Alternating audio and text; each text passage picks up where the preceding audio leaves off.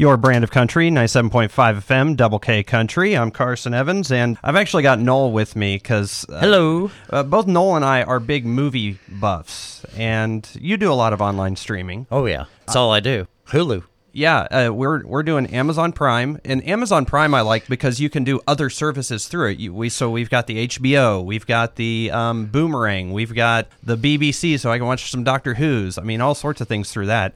Um, so that's sort of the one we're always going to, and then of course we still got Netflix, but now there is this whole Disney Plus thing that just launched, and apparently it didn't go too well. Yeah, that's what I heard. I guess they have Wreck It Ralph running it. Um, apparently launched here Tuesday and got off to a little bit of a bumpy start. They had sign in difficulties and error screens and screens that were left frozen. So there you go. There you go. Nice pun. Thank you. so apparently, um, this is getting to everyone. And uh, parents are, are really, well, they're turning to some creative ways to show their disappointment in Disney.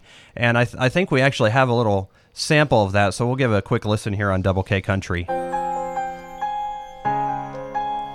Uh oh. This, this can't be good. No.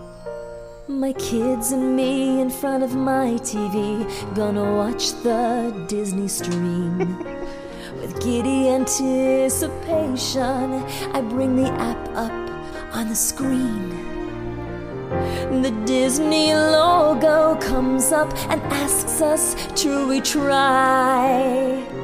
I hit the reload button while the kids all sigh won't let us in, won't let us see. There's an error code on our TV. Choke the remote, kids screaming, oh.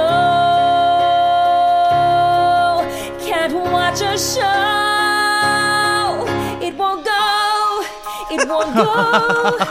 There's no Ariana great. making a mini.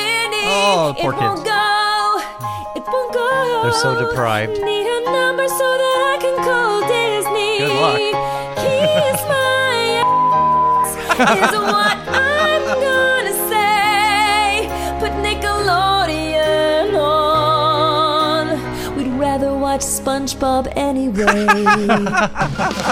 KNEM and KNMO are So. Double K Country.